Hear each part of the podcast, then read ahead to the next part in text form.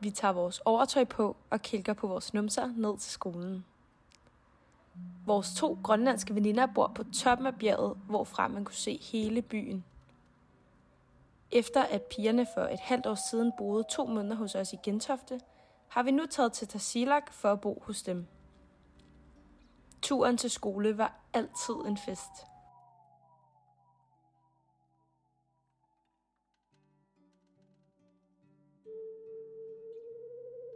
Det var dejligt. Jeg kunne mærke, at mine, mine kinder blev helt røde øhm, af kulden, men samtidig også af den glæde og varme, som spredte sig i, i al den grin og, og glæde, der var mellem mig og min veninde.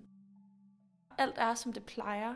Vi tager vores overtøj af, sætter os på vores pladser ved siden af vores grønlandske veninder. Øhm, vi har dansk undervisning, eller det skal vi i hvert fald til at have. Og der er bare god stemning. Alle snakker, det er som det er i en 5. klasse. Og så afbryder læreren os så. Øhm, hun tysser på os, og så bliver der stille, og jeg kan, ja, jeg kan mærke en eller anden underlig mavefornemmelse. Altså, der er noget, der sådan tager over mig. Jeg, der, er, der er noget, der er anderledes her. Øhm, en anden form for stillhed.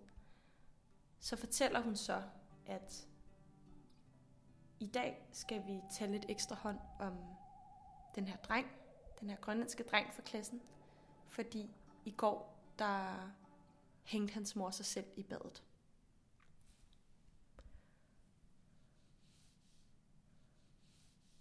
Det var jo en ubeskrivelig følelse, man fik der i det sekund.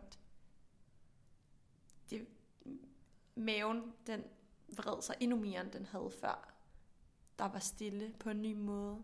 Aldrig havde jeg hørt den her femte klasse så stille som nu. Men alligevel, så var det også bare det. Så stoppede læreren med at fortælle, det var bare det, I skal tage ekstra hånd om ham her drengen, og alt fortsat i det høje tempo, som det havde været før.